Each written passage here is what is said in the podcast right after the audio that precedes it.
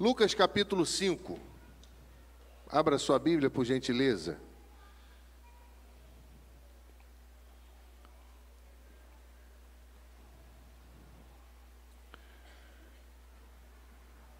Evangelho de Lucas, capítulo 5.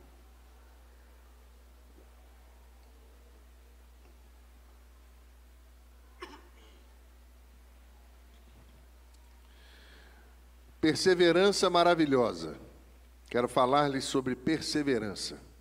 À luz do texto da pesca maravilhosa, eu quero falar-lhes sobre uma perseverança maravilhosa. Diz o texto: Aconteceu que Jesus estava junto ao lago de Genezaré e a multidão o apertava para ouvir a palavra de Deus. Então ele viu dois barcos juntos à praia do lago os pescadores tinham desembarcado e estavam lavando as redes. Entrando num dos barcos, o que era o de Simão, Jesus pediu-lhe que o afastasse um pouco da praia e, assentando-se do barco, ensinava as multidões. Quando acabou de falar, Jesus disse a Simão: Leve o barco para o lugar mais fundo do lago e então lance as redes de vocês para pescar. Até aí. Meus irmãos, quando nós falamos de perseverança, de maneira muito direta, nós estamos falando sobre os desafios da vida. Um dos segredos de se conquistar alguma coisa é perseverar, é você continuar quando as pessoas desistem. E a diferença das coisas que dão certo para as coisas que às vezes nunca acontecem são ah, na vida das pessoas que não desistiram, apesar dos percalços, apesar dos ventos contrários, apesar dos mares bravios, perseveraram, continuaram e com isso alcançaram o que aqueles que desistiram no meio do caminho deixaram de viver. A vida tem os seus inúmeros desafios. A vida é feita de desafios. E a atitude, ela é importante, mas ela não é suficiente. Às vezes você vê alguém com algum problema e você escuta muitas pessoas falando: tem atitude, tem atitude. Só que atitude nem sempre é suficiente se nós não encontrarmos dentro de nós aquilo que nos faz continuar quando a atitude não resolve. E o problema de se ter uma atitude, mas não ter a resiliência necessária para se caminhar diante das dificuldades, faz com que muita gente paralise. E esse texto é um texto muito lindo, que fala que Jesus avistou ali, naquele ambiente, dois barcos e avistou pessoas lavando as redes, depois de terem tentado uma noite toda e não terem conseguido. Ora, ali existiam muitos barcos, era um lugar de pesqueiro, de muitas empresas. Por que, que somente ah, Pedro, por que, que somente esse, esses barcos chamaram atenção? Por que, que Jesus olhou para a atitude deles, lavando as redes, mesmo sem ter pescado nada. Existe alguma coisa aqui que precisa chamar a nossa atenção. Quando eu penso nessa questão da vida, quando eu penso nas necessidades, nas provas que são feitas, naquelas que nós somos aprovados, aquelas que somos reprovados, aquela questão que faz parte da vida de avançar, recuar, tentar novamente. Eu li um texto de Charles Window, no seu livro sobre perseverança, que reflete muito bem a necessidade de todos nós como seres humanos. Ele diz assim: a competição requer um desempenho de alto nível. As exigências das pessoas aumentam a pressão. Gênios explodem, estômagos reviram, úlceras sangram, corações se partem, nervos entram em colapso, Mentes arrebentam, alguns desistem, mas a maioria segura firme e tenta ir em frente. E é uma realidade fantástica. Nós somatizamos as emoções pelo medo da vida, pelas inconstâncias do nosso próprio ser, somatizamos as emoções pelo medo de não conseguir. E aí, meus irmãos, nós precisamos entender que existe um Deus que nos abençoa, que nos vê nas dificuldades da vida, que está olhando para nós quando as coisas não dão certo, que está contemplando-nos quando as coisas dão certo e que tem um propósito muito maior para nós do que nós podemos imaginar. E essa pesca de peixes, ela foi maravilhosa. Jesus entra no barco e ele vai barco adentro, pede para entrar um pouquinho, porque o vento fez com que a voz dele se propagasse para aqueles que estavam na areia. Jesus era muito inteligente, não tinha um megafone, não tinha um microfone. E como que ele falava às multidões? Ele criou a natureza, ele conhece todos os caminhos dos sonhos, e ele pede para entrar barco adentro. Eles entram, ele prega as multidões, e depois que ele trata com a multidão, ele vai tratar com Pedro. E ele diz: Pedro, agora vamos para o fundo do mar, mais fundo de onde vocês vieram e lança as redes de novo. E Pedro diz: Mas eu pesquei a noite toda. Pedro era dono de uma empresa de pesca e ele tinha expertise da pesca, ele sabia o que ele, o que ele fazia e não pescou. Ele, nós fizemos isso a noite toda, eu não peguei nada, mas sob a tua palavra lançarei a rede. E aí eles lançam e as redes vêm. Ah, tão, com tanto peixe que quase arrebentam, e foi necessário chamar os barcos que estavam próximos, dividir a bênção, porque aquilo foi maravilhoso. E Pedro então se prostra diante de Jesus, confessa a sua humanidade, e ele vai seguir a sua vida, e daí então Jesus o vocaciona para o ministério. Agora, a partir de hoje, eu vou fazer de você pescador de homens. E ele larga tudo, larga a empresa, larga os barcos, larga tudo então, esse enredo vai dizer para nós que houve uma pesca maravilhosa, porque o Deus maravilhoso estava olhando para eles no momento de adversidade. O Deus maravilhoso continuava ah, contemplando as necessidades deles, mesmo quando eles não tinham nada para oferecer humanamente. E foi maravilhosa, contudo, nem os pescadores, veja bem, nem os barcos, nem os seus equipamentos foram ignorados. Deus usou isso tudo para o momento de glorificação de si mesmo. Deus usou isso tudo para que aquilo fosse maravilhoso.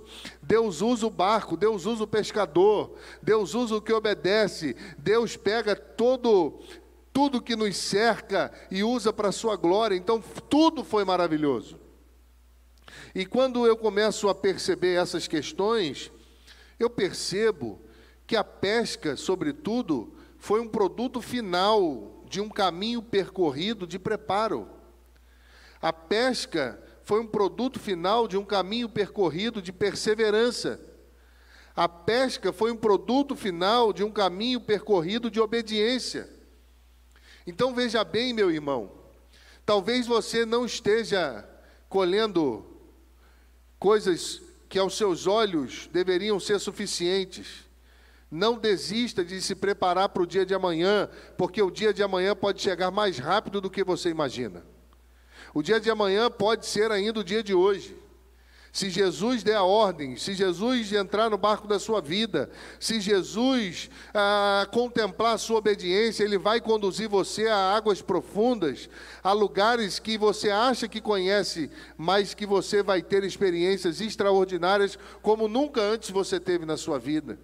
Se nós olharmos para a descrição do texto como um todo, o lago de, de Genezaré, Mar da Galiléia, também chamado Mar de Tiberíades, 21 quilômetros de comprimento, 11 de largura, passava pelo, pelo Mar Vermelho, pelo, pelo Rio Jordão, perdão, e as águas se tornavam doces.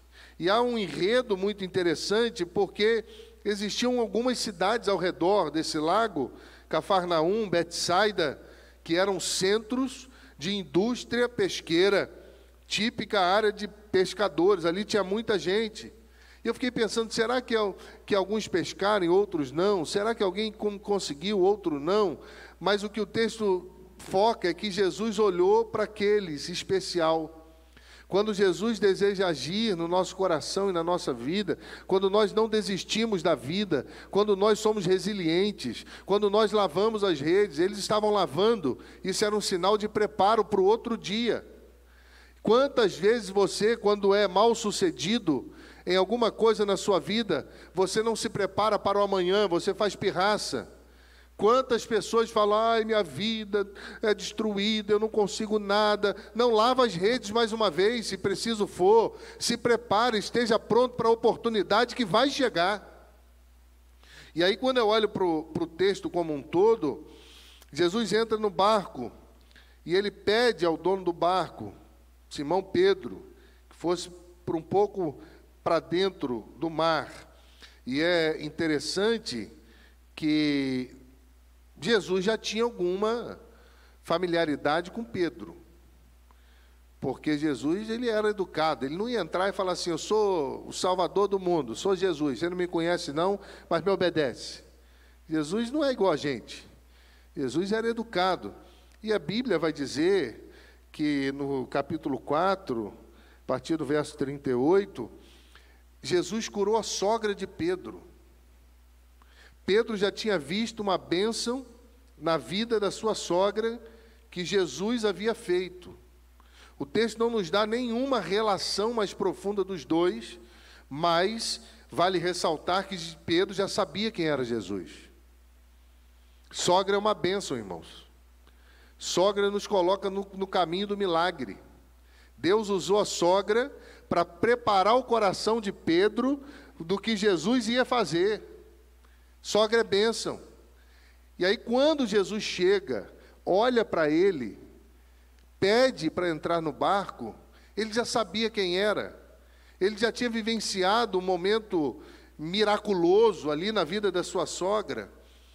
E ele obedece às palavras do Senhor, a ponto de dizer que já tinha feito tudo, mas sobre a palavra dele, eu sei do que o Senhor é capaz de fazer, eu vou lançar minha rede. Provavelmente, o que fez Pedro perseverar, lançar as redes, mesmo sabendo que não havia conseguido nada, cansado de trabalho de uma noite toda, foi conhecer o poder de Jesus. E meus irmãos, quando eu penso em perseverança, ela tem a ver com constância. E isso é muito interessante na vida da igreja, porque na igreja nunca tem nada que dá errado. Nada dá errado na vida da igreja quando Jesus conduz a igreja, nada dá errado. O problema está se nós estamos dispostos a, ter, a ser constantes, persistentes, resilientes. Eu me lembro de um culto que uma irmã chegava e dizia, pastor, não vem ninguém. E eu venho aqui, vem eu e mais uma. Eu falei, vocês são ninguém? Não, é, mas não vem ninguém. Eu falei, não, Deus está agindo, Deus está botando paz no seu coração. Então busca, vamos botar diante do Senhor. E ela entendeu, porque às vezes nós temos o problema da numerolatria. Nós achamos que só é bom se tiver multidão. Nós achamos que só é bom, que só é próspero, se todo mundo fizer a mesma coisa. E se Deus quiser tratar só com você? E se Deus impedir as pessoas de virem, porque o que Ele tem para fazer é no seu coração? E eu disse, querida, persevere, seja constante na obra do Senhor, porque o vosso trabalho no Senhor não é vão. E ela perseverou, entendeu, comecei a acompanhar. Em poucos meses tinham 40, 50 mulheres orando com ela. Mas Deus precisou tratar o coração dela, porque ela não estava preparada para lidar com a multidão. Então, quando nós entendemos a vida cristã, na igreja tudo dá certo porque nós temos um Deus que é dono do ouro, da prata, amém, meus irmãos? Não falta recurso para a igreja, não falta nada, não falta vigor, não falta liderança. Deus levanta de tempos em tempos, Deus constrói todas as coisas, Deus sustenta, Deus abençoa, não falta nada, mas o problema muitas vezes está na constância persevere um pouco mais, estude um pouco mais, se dedique um pouco mais, se prepare um pouco mais, persista. Alguém já disse que persistir é perseverar, e perseverar é querer. O quanto você deseja que Deus opere um milagre na sua família, o quanto você deseja que Deus opere um milagre no seu coração, o quanto você deseja, lute por isso, lave as redes, quantas vezes forem precisos, porque Jesus vai se apresentar, ele sempre se apresenta para nós.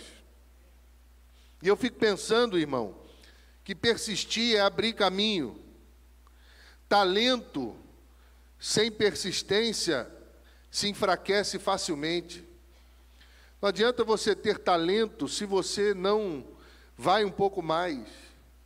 O talento não sustenta, não suporta muito tempo, se ele não se reciclar se ele não se alimentar daquilo que nos faz ser constantes, se ele não se alimentar de fé, talento, muitas vezes, o dom que Deus nos dá é inato, mas nós temos uma alma com muitas emoções confusas, nós temos uma alma que é o centro, muitas vezes, das dores da nossa vida, e as dores militam contra o talento.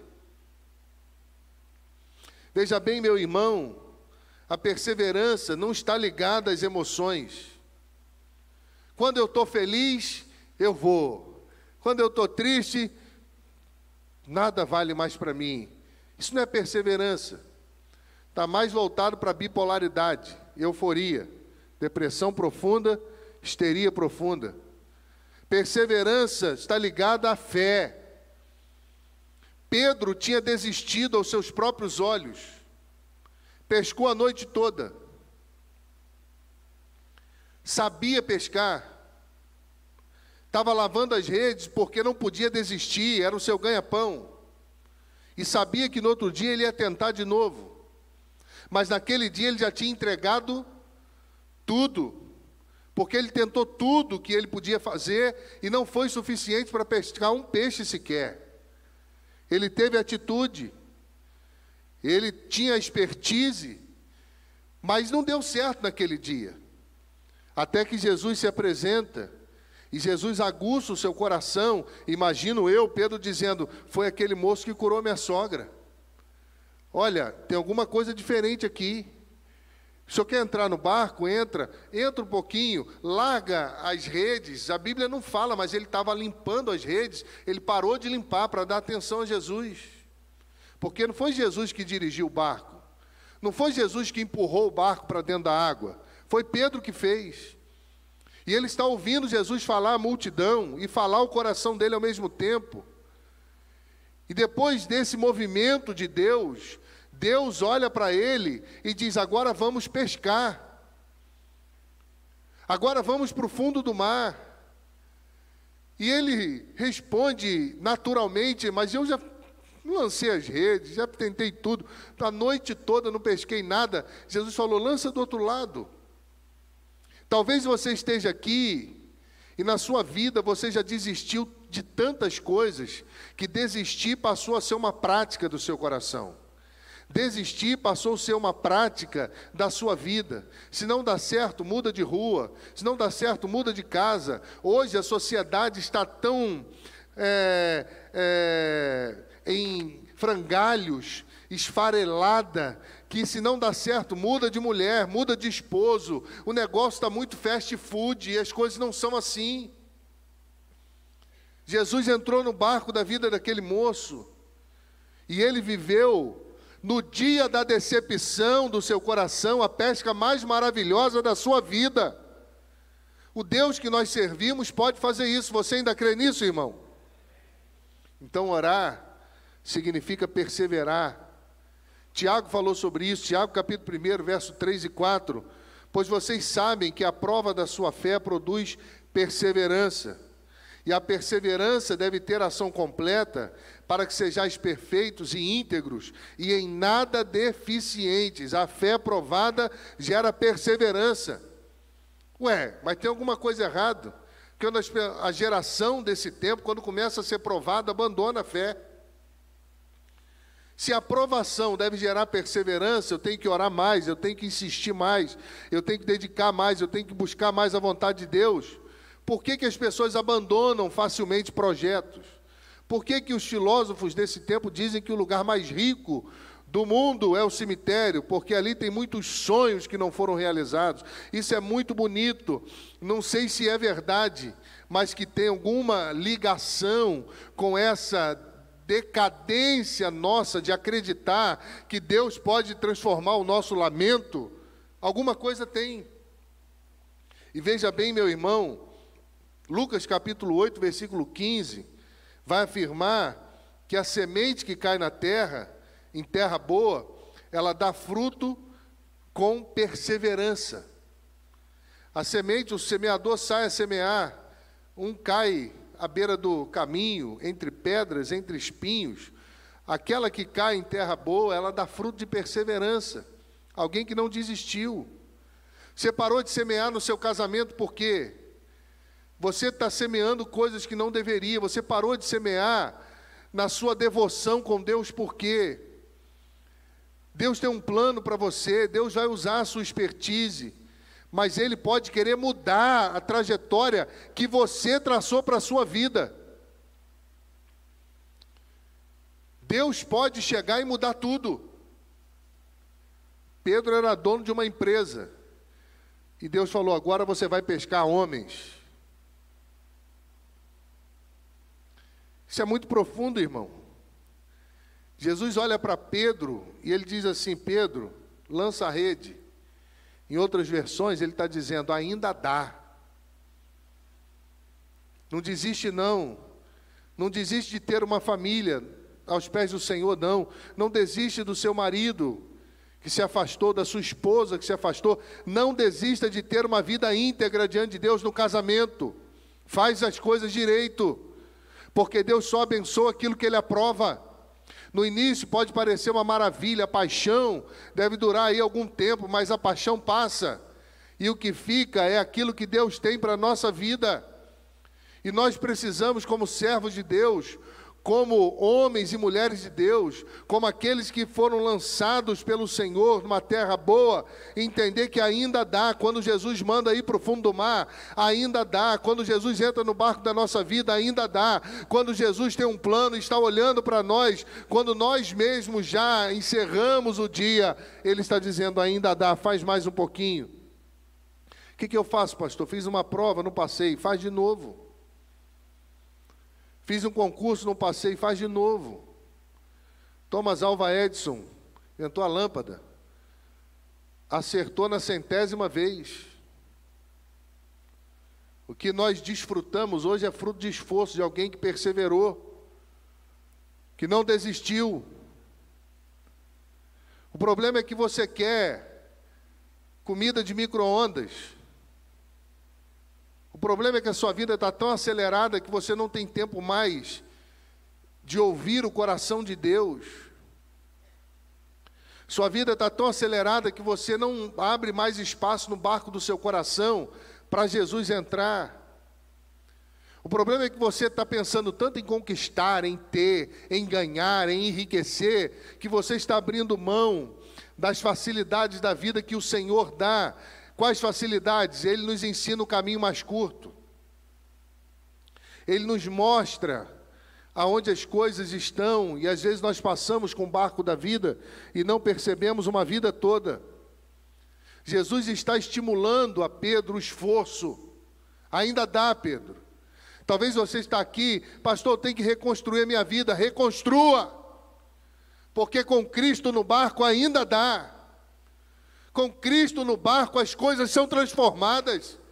Com Cristo no barco, mesmo que você vá para águas profundas e você já tenha feito de tudo que você acha possível se fazer, faça de novo. Pela palavra de Jesus, faça de novo, porque Ele vai operar um milagre extraordinário na sua vida. Veja bem, meu irmão, possivelmente existiam outros barcos ao redor que discutiam sobre a má pescaria. E eu fico imaginando, pensando aqui, as minhas elocubrações, será que eles não estavam reclamando? Poxa, gastei, não tinha na época, mas fosse hoje, gastei óleo diesel a noite toda. Porque tem gente que só pensa em dinheiro, né? Gastei óleo diesel a noite toda. Aí, estou tendo que gastar sabão para lavar a rede.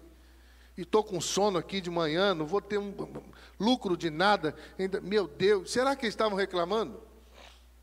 A Bíblia não diz. E eu acho que Jesus não deu tempo para eles reclamarem. Porque Jesus entrou no barco e a atenção do barco passou a ser ele. Provavelmente as pessoas estavam ali, talvez alguém tinha pescado do lado. E estava dizendo: Poxa, por que vocês não me seguiram? Por que você não lançou do outro lado? Eu pesquei. Olha, um peixão, hein? Porque Satanás sempre coloca alguém para te atentar quando você não consegue. E o problema é que a gente dá ouvido a essas coisas e fala: caramba, eu sou muito ruim mesmo. Por que, que eu não fiz assim? Possivelmente, meu irmão, algumas reclamações estavam acontecendo, e eu me lembrei da lógica de Einstein. Se você nunca ouviu falar na lógica de Einstein, duas crianças estavam é, patinando em um, em um lago, e uma caiu, e ficou ali presa naquele é, gelo, e não dava para sair, a outra criança tirou o patins e começou a bater, a bater para salvar, bater, bater, bater para salvar. E aí os bombeiros chegaram, ele já tinha tirado da água o seu amigo. E os bombeiros começaram a repreender: o que, que aconteceu? Você não podia ter feito isso. Como é que você conseguiu quebrar o gelo tão pequeno, tão frágil? Como é que você fez? Você foi inconsequente. Aí Einstein passou e olhou para eles e disse: Eu sei por que, que ele conseguiu. Ele conseguiu porque na hora que tinha que fazer, não tinha ninguém aqui dizendo para ele o que tinha que fazer. Ele simplesmente foi lá e fez. Quando Jesus entrar no barco da sua vida, vai lá e faz. Não dá ouvido para terceiros, não dá ouvido às dores da sua própria vida, para a sua alma, vai lá e faz. Pela tua palavra eu lançarei a rede porque eu sei que a Sua palavra é poderosa, porque eu sei que o Senhor cura, porque eu sei que o Senhor transforma a vida das pessoas. Meus irmãos, o problema é que muitas pessoas ficam buscando em pessoas a motivação correta. Nós somos falhos, nós somos frágeis, nós somos, irmãos, um sopro, nós somos barro. E nós só temos valor na mão do olheiro. Nós só temos valor se estivermos sendo moldados pelo olheiro. As coisas só vão acontecer. Eu, eu me lembro quando estava fazendo meu doutorado, fiquei muitas noites sem dormir. Criança pequena, tendo que estudar às vezes à noite, ler livros, fazer resenha crítica, e cada livro mais. Uh, uh, maior do que o outro, uma decisão, uma perseverança. Quantas vezes eu pensei em desistir? Quando eu fui estudar no seminário, tive um acidente de carro, bati de frente com uma carreta, e tenho minha língua cortada, uso óculos por isso. Comecei e não entrava na minha cabeça, eu tive visão dupla, esqueci nome de todo mundo, e um dia, conversando com a Janine, eu falava, Janine, eu não vou aguentar, eu não consigo entender, não entra na minha cabeça. E ela dizia para mim, não desista. Você consegue. Quantas vezes, quantas coisas, quantos sábados longe de casa, estudando. Fiz bacharel em teologia com especialização em ministério pastoral, quatro anos, de seis e meia às dez e meia da noite, todo dia, de segunda a sexta. Depois fiz uma pós-graduação em docência do ensino superior, licenciatura plena em filosofia, mestrado em teologia, em divindade, em ciências da religião, psicanálise clínica, uma pós em medicina psicossomática, doutorado em ciências da religião, e me inscrevi essa semana para uma pós-graduação em pregação expositiva, quatro anos, duas vezes ao ano, em Atibaia, no Seminário Palavra da Vida. Porque eu descobri que a única coisa que nós temos que fazer é olhar para a luz no fim do túnel e nos esforçar para chegar lá. Porque quando nós chegamos lá, nós vamos descobrir que podemos ir muito mais longe. Porque o nosso Deus está o tempo todo dizendo para nós: ainda dá. Talvez você diga, pastor, já estou com uma idade avançada, não está nada. Você tem vigor, Deus está te dando ânimo, Deus está te dando vida. Faz alguma coisa, lava a rede de novo, e quantas vezes forem precisos, mas faz alguma coisa. Deixa Jesus entrar no barco, obedeça ao que ele mandar fazer, faça, porque você vai viver coisas extraordinárias. Eu me lembro, meu irmão, de tantos desafios mas eu me lembro também de tantas vitórias, fruto da bondade da igreja, que Deus levantou durante a minha história para pagar o meu, o, muitos cursos. Bondade da igreja que pagou meu curso de doutorado lá em Los Angeles. Só o diploma foi 8 mil reais, fora os custos de tantas coisas. Deus levantou igrejas, pessoas. E eu olho para a minha história, eu não ia ter dinheiro para fazer nada. E Deus fez tudo. Porque eu tive coragem, eu me coloquei à disposição do Senhor, eu lavei redes, e redes, é uma vida toda de estudo. Lavei redes muitas vezes, não consegui muitas vezes, bateu na porta muitas vezes, muitas vezes eu achava que ia e não foi. Até que chegou o momento que Deus entrou no barco, e quando Deus entra no barco, a água fica calma, o mar bravio amudece, e, emudece, perdão, o vento inóspito para e Deus faz um caminho no deserto. Então, uma perseverança maravilhosa faz parte da vida de quem não desiste, mesmo diante das dificuldades. Uma perseverança maravilhosa é um enredo de Deus como um todo na sua história. Deus não usa uma parte ou outra. Por que está acontecendo isso agora? Um dia você vai saber. Por que, que Deus me deixou fazer isso aqui, cursar isso aqui, se eu não. Não, Deus não faz nada à toa, Ele vai juntar as peças. Ele vai juntar as peças. Você crê nisso, irmão? E eu fiquei olhando para esse texto e prego hoje nesse texto porque eu ouvi uma música durante a semana, um louvor, de um cantor que não é corriqueiro eu ouvir, não faz parte do estilo de música que eu que eu gosto, mas estava passando lá no celular e a música dele dizia: Volte agora para o mar. E falava sobre a ação de Jesus, e Deus encheu o meu coração de esperança. E eu entendi que Jesus queria falar à igreja. Por isso, meu irmão, algumas verdades importantes nessa ideia de perseverança maravilhosa que eu acho que você deve guardar no seu coração. Quando eu olho para esse prédio, e eu ouço muitas histórias, a igreja começou a obra com fé, terminou com fé. A igreja não tinha conta bancária recheada. A igreja simplesmente ouviu a voz de Jesus conduzindo o seu pastor que disse: ainda dá. E foi lá e fez. E às vezes nós achamos que para fazermos algumas coisas a gente tem que ter, não, é claro, organização, resiliência, isso tem que existir, nós temos que ser prudentes, mas existem muitas coisas que são fruto de fé.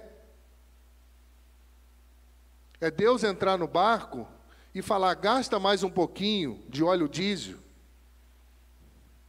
É Deus entrar no barco e falar: não, volta de novo. Talvez o que você tem é o montante para aquele dia, para cada dia, e se você usar no mesmo dia duas vezes, um dia vai ficar sem. Mas não olha para aquilo que você vai perder, olha para aquilo que você pode ganhar. Olha para aquilo que Deus tem para você. Porque Deus tem sempre muito mais coisas extraordinárias para uma perseverança maravilhosa. Algumas coisas que eu quero que você guarde no seu coração, por gentileza. Primeira delas, se prepare para o amanhã.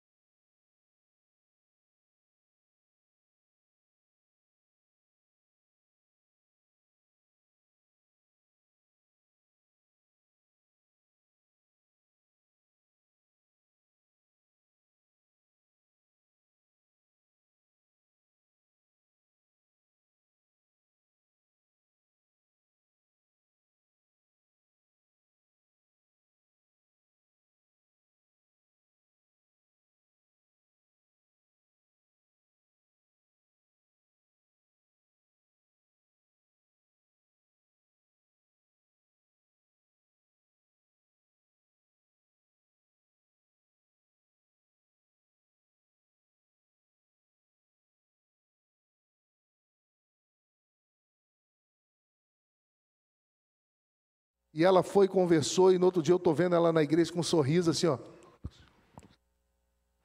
E eu não estou entendendo nada. Eu falei: esse povo vê uma irmã ficar fazendo assim para mim, não pega bem. Eu falei: minha irmã, calma aí que nós vamos conversar. Eu falei: o que, que houve, minha irmã? Pastor, ele aceitou casar.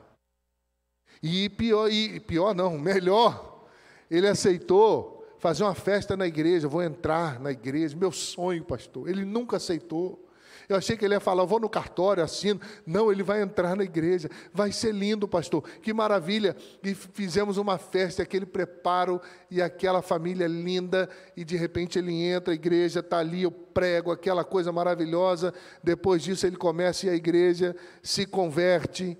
Ele ah, é, especialista em computação, faz o site da igreja, toda semana comigo, discipulado, voando alto, uma família maravilhosa, e ele começa a abrir o coração para mim, e ele era um alto funcionário da Volkswagen. E ele contou para mim, pastor, é, eu era office boy na Volkswagen. E o meu pai, ele investiu na minha vida e eu nunca entendi, porque ele me obrigava a ir para o curso de inglês. E eu fiz quase 10 anos de curso. E eu não aguentava mais, eu nunca gostei de inglês. Mas o meu pai me obrigava. E era duro comigo quando eu tentava dar uma escapulida, e eu nunca entendi isso. Só que um dia eu entendi. Eu estava na Volkswagen Caminhões, uma empresa enorme lá na região do Sul Fluminense, e precisavam fazer uma videochamada em inglês com os chefes da Alemanha. E a pessoa que falava não estava lá. E alguém falou assim: Fulano fala inglês. E as pessoas falaram: Fulano? Office boy? Manda chamar. E ele chegou lá. Você fala inglês bem? Ele disse: Falo. Então você vai fazer a, vídeo, a videochamada para nós. E ele fez aquela videochamada. As pessoas ficaram maravilhadas e disseram: Por que, que você está como office boy? Vem para cá, você vai assumir esse cargo aqui. Porque o pai dele teve visão, quando nem ele tinha. E ele disse para mim: Eu louvo a Deus pela vida do meu pai, que me obrigou a fazer uma coisa que eu achava que não tinha nada a ver, mas ele sabia que ia abençoar a minha vida. Se prepare para o dia de amanhã, irmão. John Maxwell diz: no sucesso de amanhã começa hoje. As pessoas alcançam sucesso em suas vidas ao focar no hoje. E isso pode soar como lugar comum, mas o dia de hoje é o único tempo do qual você se dispõe, realmente dispõe. É tarde demais para ontem. E você não tem como depender do amanhã, faz hoje. Começa hoje, toma uma decisão hoje porque Deus vai mudar a sua vida. Outra questão interessante é que Jesus precisa estar no barco da sua vida. Não tem essa história. Ah, eu sou amigo do Evangelho. Não tem jeito, meu irmão. Ou você assume uma posição com Jesus, ou as coisas não acontecem. Ou Jesus toma o controle de tudo na sua vida, ou ele não é dono de nada. Deixa ele entrar no barco da sua vida. verso 3, ele entra no barco, pede para ir para frente e ele dá, dá as ordens. E Jesus tem que dar ordem mesmo, porque ele sabe o que é melhor para nós. Barco que é púlpito para as multidões, também é púlpito para que Pedro fizesse a melhor colheita da sua vida. Jesus não só entrou no barco, como pediu que afastasse da praia, teve liberdade foi no barco, meu irmão, que Jesus, é, que Pedro disse a Jesus a sua dificuldade de pescar uma noite toda e não, não conseguir nada. Foi ali. E foi no barco que Pedro disse a Jesus que obedeceria por causa da sua palavra. Às vezes, nós tentamos tantas coisas, até deixamos Jesus entrar no barco, mas queremos continuar controlando a direção do barco. Às vezes, nós não sabemos viver por fé. Nós queremos filosofar, queremos questionar, Hoje pela manhã eu disse que a ciência é uma bênção. Deus usa a ciência para abençoar a gente.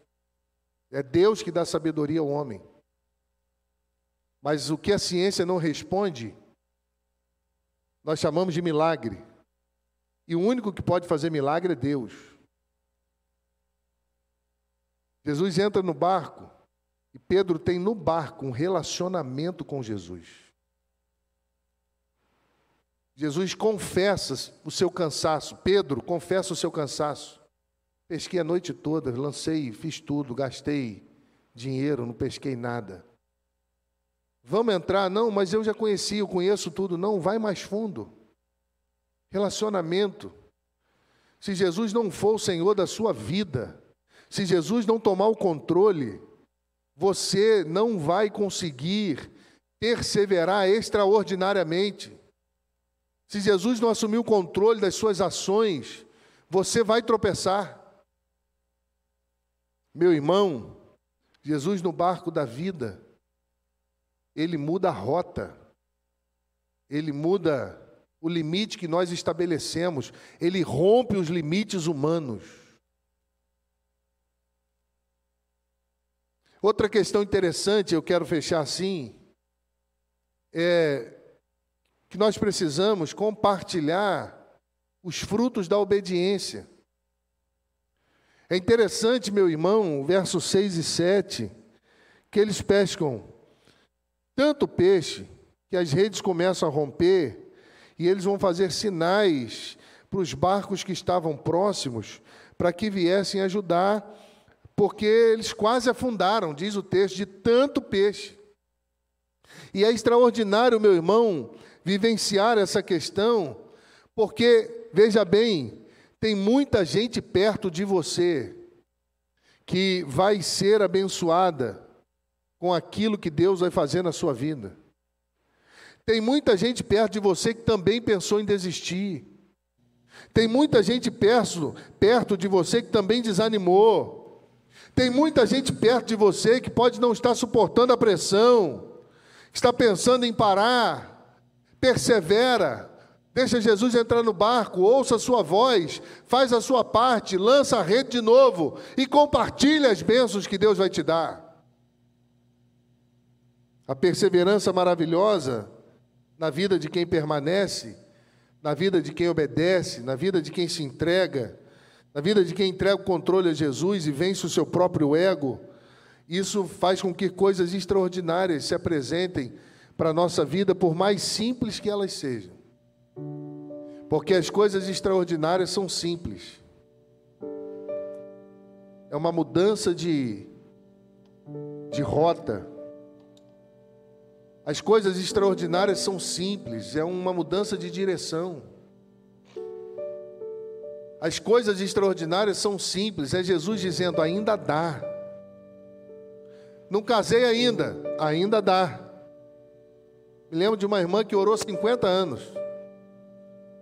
E ela dizia para mim: Pastor, Deus está preparando um príncipe. Eu dizia amém. No seu casamento eu já tenho até o sermão pronto. Aí fui descobrir que na vida dela, a mãe não tinha casado, a irmã não tinha casado, a outra não tinha casado, tinha uma confusão hereditária ali, um costume hereditário na família. Um dia eu sentei com ela, falei: Você sabe o que é família? Sei. Já sofri muito, pastor. Já tomei muitas decisões erradas. Já fui abandonada quase no altar. Já fui noiva. E eu percebi que o que os homens queriam era só me usar. Mas eu quero que Jesus mude a minha história. Naquele ano essa moça casou. Eu fiz o casamento dela. Você pode ter 50 anos, 60 anos, 20 anos. Jesus diz: ainda dá.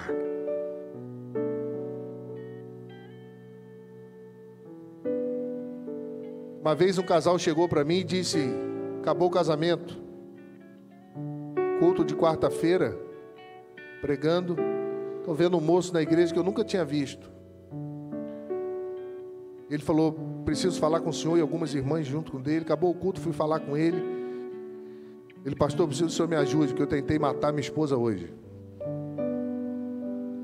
Não matei ela porque ela pulou o muro, todo cortado.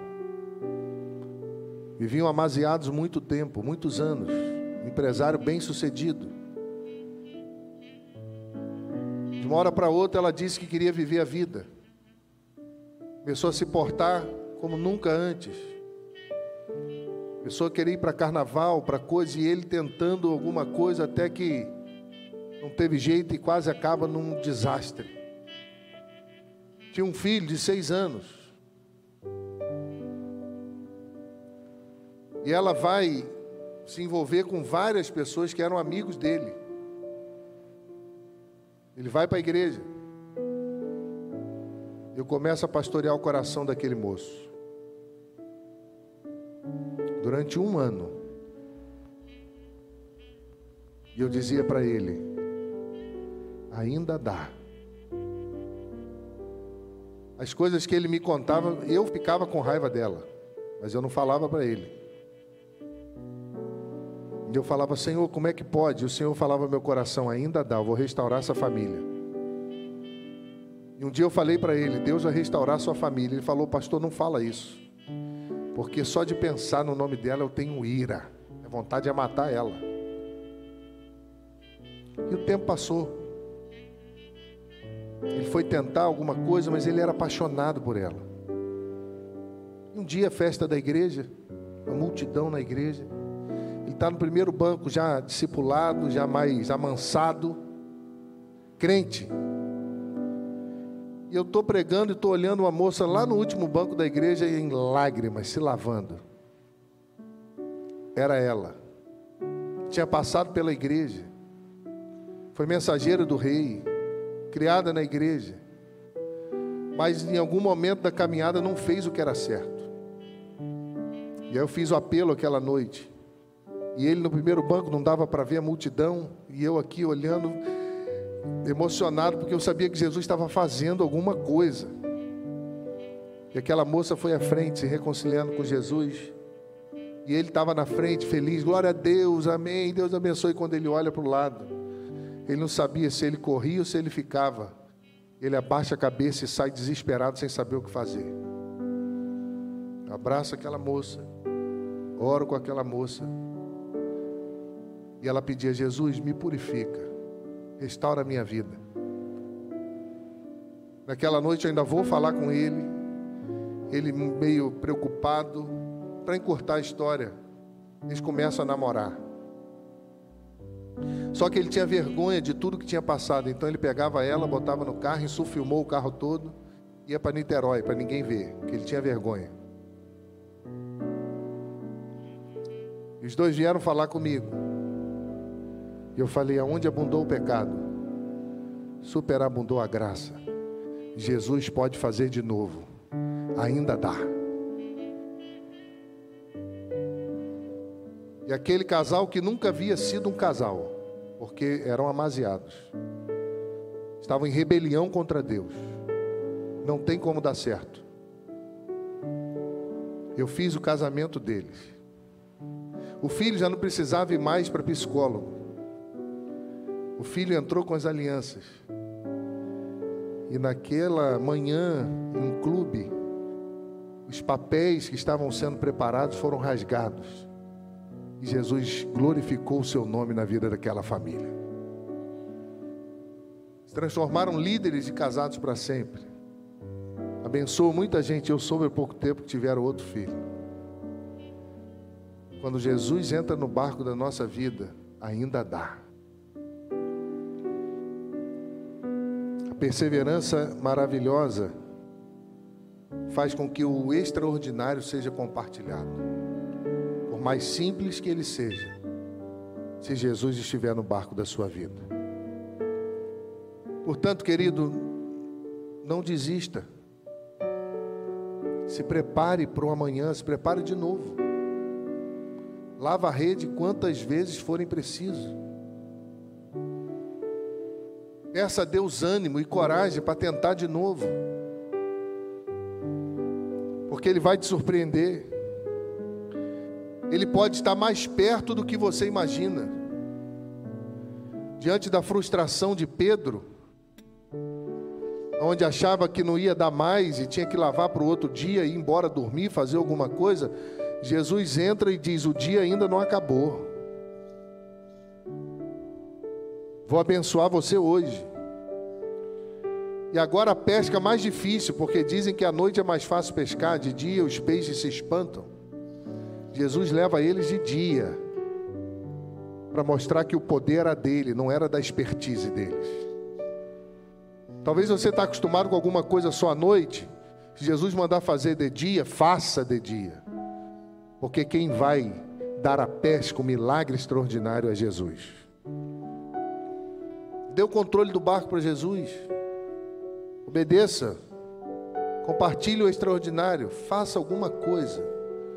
Porque de alguma forma, Jesus está dizendo aqui a todos nós: ainda dá. Volta para o mar. Talvez você precisa convidar Jesus. Está no barco de Pedro aí, vem no meu também. Entra aqui no meu. Faz um pouquinho aqui no meu também, Jesus. Toma o controle da minha vida. Que você seja esse. Que você seja essa pessoa extraordinária. Que você tenha uma perseverança maravilhosa. E que você se submeta ao seu Deus quando ele entrar no barco da sua vida e direcionar o caminho do seu coração. Deus te abençoe.